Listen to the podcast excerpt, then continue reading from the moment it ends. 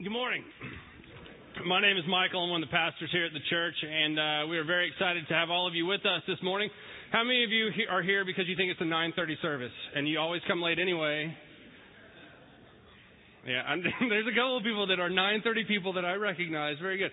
Okay, at the 11 o'clock, we put the chairs up after the service. I just want, I mean, everyone else is going to do it, so you know, you're now 11 o'clock people today. Next week, you can go back to being 9:30 and do nothing. I mean, and come and worship then. Um, just let you know, uh, we're in the in the middle of a series, coming towards the end of it. Uh, next week, as August said, is Palm Sunday and then Easter, and those will be the last two in this series. But what we've been doing during this series is we've been studying Abraham. We've been talking about Abraham's life, Abram's life, looking at his journey from his call, from the time that God said, All right, it's time to go to a land I'm going to show you. That's all I'm going to tell you about it. Just go. And he did. Um, to uh, up until this point. Um, and, and, today we're going to talk about Sodom, Sodom and Gomorrah. And I'm sure all of you just went, "Ooh, we're going to talk about sex today." No, that's not all, all there is to that story. So get it out of your minds. It's the church. Gracious. What we've been doing is we've been walking along with Abraham through his journey because this is a season of Lent. And during the time of Lent, it is for us as Christians, as followers of Christ, to, to stop and take a look at our own walks, our own journeys with God. And so, I mean, if you look at Abraham's story, if you read through his story, you can see a lot of things, a lot of similarities to your own walk. I mean, every time I read it, every time I hear a story about Abraham, I see something new and different that relates to my life in Christ. Something that I can grasp hold of and say, okay, I know what they're talking about. That great leap of faith that it took for him to leave his family behind and to go to a place that he didn't know what was going on. Last week we talked about the great faith of Abraham, how he left the tent and walked out and God took him outside into the, into the sky and said, look up at the sky. You know how to get a different, a different spin on it. God had to take him somewhere different and Abraham, Abraham had to be willing to take a step out of the, out of the box to see where God was moving. I've been there. I've been there in my journey. I've been there in my faith walk. As, you, as we read through this during this period of Lent, I hope you too have been reading along with us in Abraham and seeing the different ways that God moves in your life. The different times, the good times and the bad times, when God is constantly there directing and guiding and pushing and cajoling and loving. Today's no different. Today is a, is is a little different because it's a story that you might have heard before, but it but I don't know if you've ever heard it this way. Chapter 16 of Genesis, if you got your Bibles, open up to uh, chapter 16. And by 16, I mean 18. Um, and, and chapter 18 of Genesis, see, I don't know if y'all listen. You know, you don't listen, and some of you don't even have your Bible, so you're not even going to look at it anyway. Uh, Genesis 18, if you, if you got it open up to Genesis 18. Okay, this is just, this is what's just happened. God sent some angels to talk to Sarah and to Abraham, and he said, okay, here comes your son. You're now going to have, uh, have a son. I've, I've given you this promise that you're going to be the father of many nations, that your descendants are going to be so vast and so many that, like the sand, you can't count them. Like the stars, you can't count them. And here's number one. He just tells him this. So Abraham's got to be excited. He's got to be pumped. He's like, Woo, God rocks. Yes. And this is what happens. Verse 16 is where we are. That's where the 16 comes in. Then the men got up from their meal and started on towards Sodom. Abraham went with them part of the way. The men are the angels. Should I hide my plan from Abraham? The Lord asks. For Abraham will become a great and mighty nation, and all the nations of the earth will be blessed through him. I have singled him out so that he will direct his sons and their families to keep the way of the Lord and do what is right and just. Then I will do for him all that I have promised. So the Lord told Abraham, I have heard that the people of Sodom and Gomorrah are extremely evil, and that everything they do is wicked. I am going down to see whether or not these reports are true.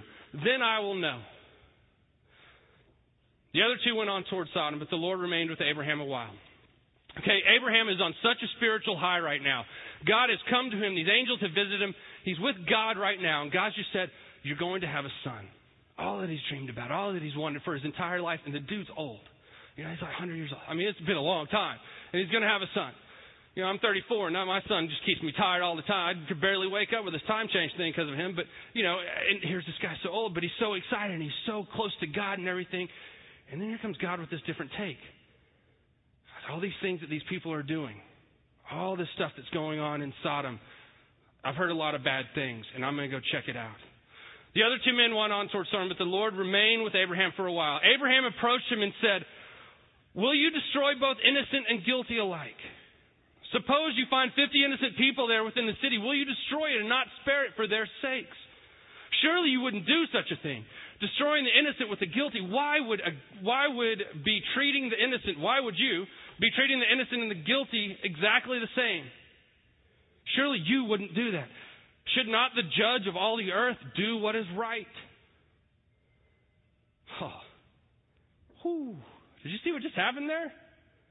Abraham, a man, just looked at God and said, Dude, surely you're going to do, are you sure you want to do this? Questioning God. Getting into this, I mean, they're like, they're together. And Abraham goes, Yeah, that's not a good plan. Oh, talk about the chutzpah of this guy. Talk about the guts to do this to God, but it goes on. Surely the judge of all the earth would do what is right. And the Lord replied, If I find fifty innocent people in Sodom, I will spare the entire city for their sake. Then Abraham spoke again, Since I have begun, let me go on and speak further to my Lord, even though I am but dust and ashes. Suppose there are only forty five. Will you destroy the city for lack of five? And the Lord said, I will not destroy it if I find forty five. Then Abraham pressed his request further. Suppose, suppose there are only forty. And the Lord replied, I will not destroy it if there are forty. Please don't be angry, my Lord, Abraham pleaded. Let me speak. Suppose there are only thirty that are found. And the Lord replied, I will not destroy it if there are thirty. Then Abraham said, Since I have dared to speak to the Lord, let me continue. Suppose, suppose there are only twenty. And the Lord said, Then I will not destroy it for the sake of the twenty. Finally, Abraham said, Lord, please don't get angry. But let me speak once more. Suppose only ten are found there. And the Lord said, Then for the sake of the ten, I will not destroy it. Then the Lord went on his way when he had finished his conversation with Abraham, and Abraham returned to his tent. Wow. When you read the scripture of passage, there's a, a lot of different ways you could take it. First of all, you could go, can one man change the heart and mind of God? Is God not omnipotent and omnipresent? How can one little guy, one dust and ashes kind of guy go, God, let's start a bartering war. Yeah, 50, 50, 50, 45, 45, how about 40, 45? You know, he's like an auctioneer going off with God. How can, you know, and if you look at it that way, you're like, oh, what does this say about God? See, that's not what this story is about. It's not talking about who God is, it's talking about who Abraham is. This story is about Abraham. See, the sin of Sodom and Gomorrah wasn't just their sexual immorality. In Ezekiel, turn to Ezekiel uh, 17 if you got 16 if you got it. Again, there's the 16. 1649. Listen to this. Sodom's sins were pride, laziness, and gluttony, while the poor and needy suffered outside their door. the sin of Sodom and Gomorrah wasn't the sexual immorality by itself. I mean, if you know, if you read further in chapter 19, there's a story of Lot, and he's entertaining the angels, and men come to Lot's door, and they pound on the door, and they want the angels to come out so that they can do sexually immoral things to them. That wasn't just their sin. Their sin was pride, arrogance, and laziness, and gluttony. Basically, their sin was that they didn't care about anyone else but themselves. Their sin was that they didn't care. Uh oh. Uh, turns a little turns a little eye towards me. Sin was that they didn't care about people. It was a crime in the city of Sodom. If someone was on the corner begging for food, they were hungry, they had nothing, it was a crime to give them food. Can you imagine that? It was a crime to feed someone when they were hungry. Their sin was that they didn't care about anyone.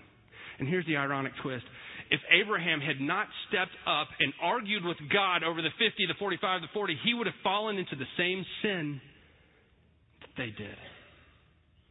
Because God comes to him and says, I'm going to destroy these people because I've heard so many horrible things about them. And if he hadn't gone, whoa, wait a minute. Let's discuss this. Because he cared so deeply for those people. He cared so deeply for those children of God. I said, God, let's kind of uh, let's think about this for a second. Let's talk about this. Because Abraham was full of mercy and compassion. Abraham was a religious guy, yes, but he was full of mercy and compassion. Because religious people, there's tons of religious people all over the world. Tons of religious people, millions of religious people all over the world, all over our country. You know what? Some of the very most religious people use their religion to oppress others. Some of the most very religious and devout people, and it's not just Muslims that I'm sure most of you or some of you thought of immediately, it's Christians too. Use the religion to oppress and keep down others. There's a story of a pastor who went to Germany and he was touring around Germany and uh, he was visiting with this fellow that was on the trip with him. And it, it was a while ago, and, and he began talking to the guy, and the guy was from Germany, and um, he found out that he was a teenager in Germany during World War II. And he said, Wow, they got into this conversation. The guy's name was Rolf. Rolf, what was it like being in Germany during World War II as a teenager? And he said, You know what? It was great. I was in this I was in this kind of group of boys, this camp, and, and we would camp out and we had these tents and we'd get up in the morning and we'd have great breakfast and the chaplain would lead a devotion for us and we'd have a prayer time and then we'd go off into the city and we'd do our duties and we'd learn new trades and different things and we'd come home at night and we'd have another prayer service and then we'd go to bed. He goes, Wow, that sounds great. What was the name of your group? The Hitler Youth. Oh. Puts a different spin on it, doesn't it? Think of the people who belonged or belong to the KKK. They used this supposedly as their guide. And yet there are probably today not many more people that are as evil. And yet they say they're driven by God to do the things they do. There are people that are so religious that they use it to oppress others. They have no mercy or compassion. Of course, then there's people that are so religious and they're religious people, but they just pull themselves away from society completely. They just get into this little group and huddle and they say, We are religious and we believe in God and Jesus Christ, and whatever happens to the rest of the world, we don't care because we got ours. Because we're taken care of. They secede from the world and become religious together. They believe that they're following the laws and the, promises of God, but they miss it. They take it so close, and yet there's so much more that is there that God teaches us and commands us to do and just wants us to do and says, you know, if you do it, your life will be so much better. There's a, a rabbi who, uh, a, a long time ago, was teaching about the differences between Noah and Abraham the differences between Noah and Abraham. And I'm sure you're like, okay, well, there's lots of years difference. Noah and Abraham, both great men of the Bible, of the Old Testament, both great men of faith. Their similarities, they both believed in God. They both feared God. They both obeyed God. They both were told at one time that a certain people would be destroyed, completely wiped out. But here's where the difference comes in.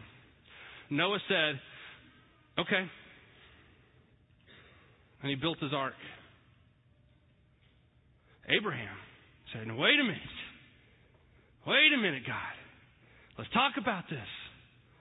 Let's enter into a dialogue here, God. See, the difference is Abraham heard what was going to, have these, to happen to these people, and he had compassion and mercy on them. So, okay, you're going to destroy these people, and you know what? They probably deserve to be destroyed, but let's talk about this. Let's show them some mercy and some compassion. What about 50, 45, 40, 30, 20, 10? You know, there's a lot of theories out there, and some of the commentaries that I read this week say that he stopped at 10 because to go further was irrelevant. Because it just, when you get to 10, that's a number that really kind of could be an individual, or it could be, you know, it doesn't matter. Beyond 10 doesn't matter to the conversation, to the point of the conversation.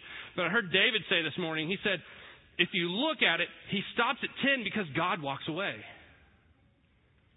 I mean, Abraham had so much mercy and compassion that he was, I'm, I'm sure he was going, okay, now let's go to five. But God's done with the conversation. It says right there that God walks away. God's done with the conversation and he walks away.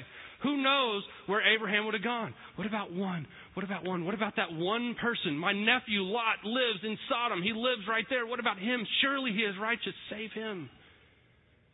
Save the city because of his righteousness. He had chutzpah. He was willing to get in there and to fight for those people, even with God. Can you imagine?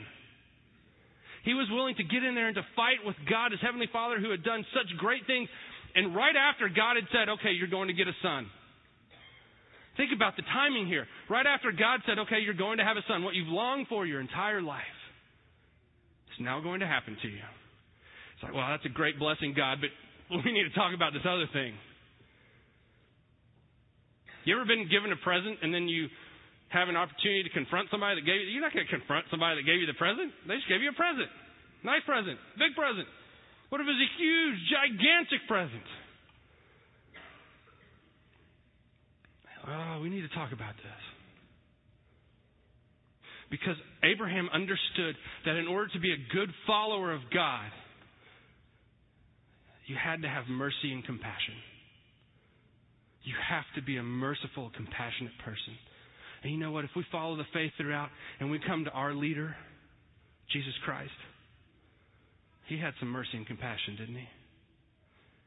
That's all his life was about, was mercy and compassion.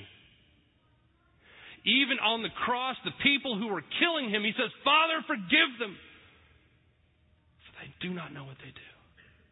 Can you imagine that? The very people who were killing him, who were putting him through such excruciating pain. He cries out to his God, his Father, and says, Forgive them. Forgive the ones who are killing your son. Forgive the ones who are doing this to me because they don't get it. Talk about mercy and compassion. Oh, that is mercy and compassion like I've never known it. Like I've never exuded. I know that mercy and compassion from Christ, but I've never given it, I don't think, to that extent. I mean, seriously, if I claim to be a follower of Jesus Christ, then I need to have that mercy and compassion just exuding out of me. And when people wrong me or when people get on my nerves or anger me, I need to have mercy and compassion. I mean, okay, I've talked about this about three years ago. I talked about in here uh, about this little intersection over here at Bass, at, uh, what was that, uh, Jones Maltsberger and 281 right there, where you get on 281 right by, uh, um, Banana Republic, that new Chipotle center right there. Okay, yeah.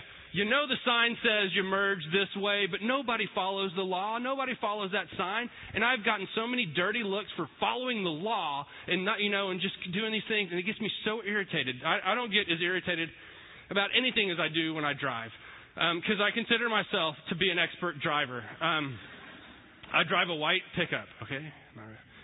Not, really, I drive a black one, but I don't want you to see me out there and know that it's me. Um, and I just get so irritated with people that do these things, and I get so mad. And now they've painted a stripe down there. If you know, I mean, the traffic there is so bad now, but they've painted a stripe. They've put those little bumps in the road so you know you're in the wrong place. And still, people do not yield the proper way. And so there is never a time when I tailgate as much as I do at that intersection because I'm not letting you over. If you're one of those people, you're not getting in front of my Dodge pickup truck. Let me tell you right now. If you're coming the wrong way, if you're doing it correctly and politely, even if you have a fish on the back, too bad. You know what? You you you know you cast your lot, and I'll deal with it.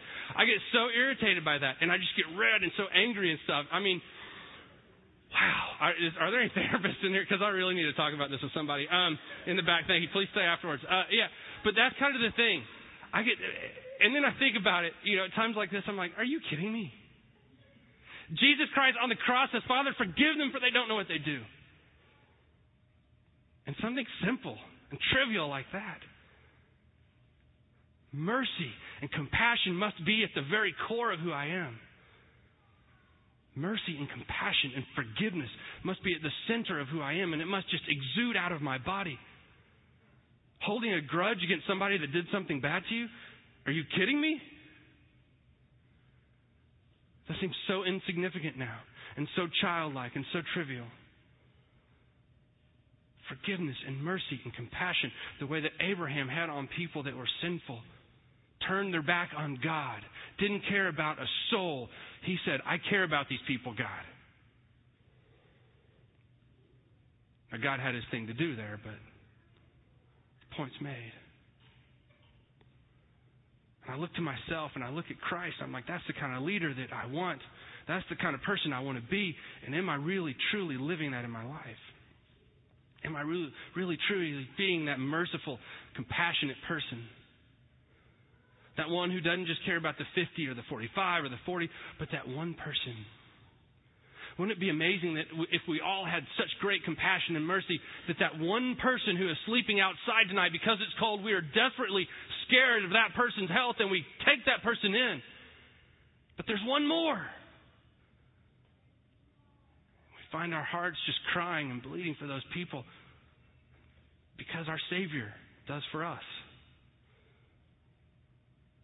Jesus says that He says, Love others as I have loved you. As I have loved you, so love others. He's commanded us to do that. He's pretty much said, if you believe in me, if you want to be like me, then live your life this way full of compassion, full of mercy. I just keep going back to that image of him on the cross and saying, Forgive them.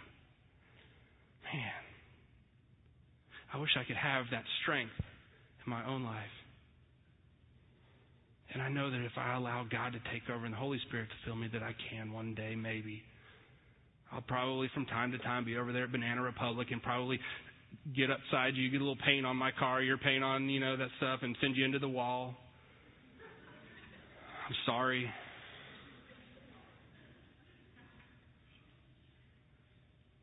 But we need to begin our life, to live our lives full of compassion and full of mercy.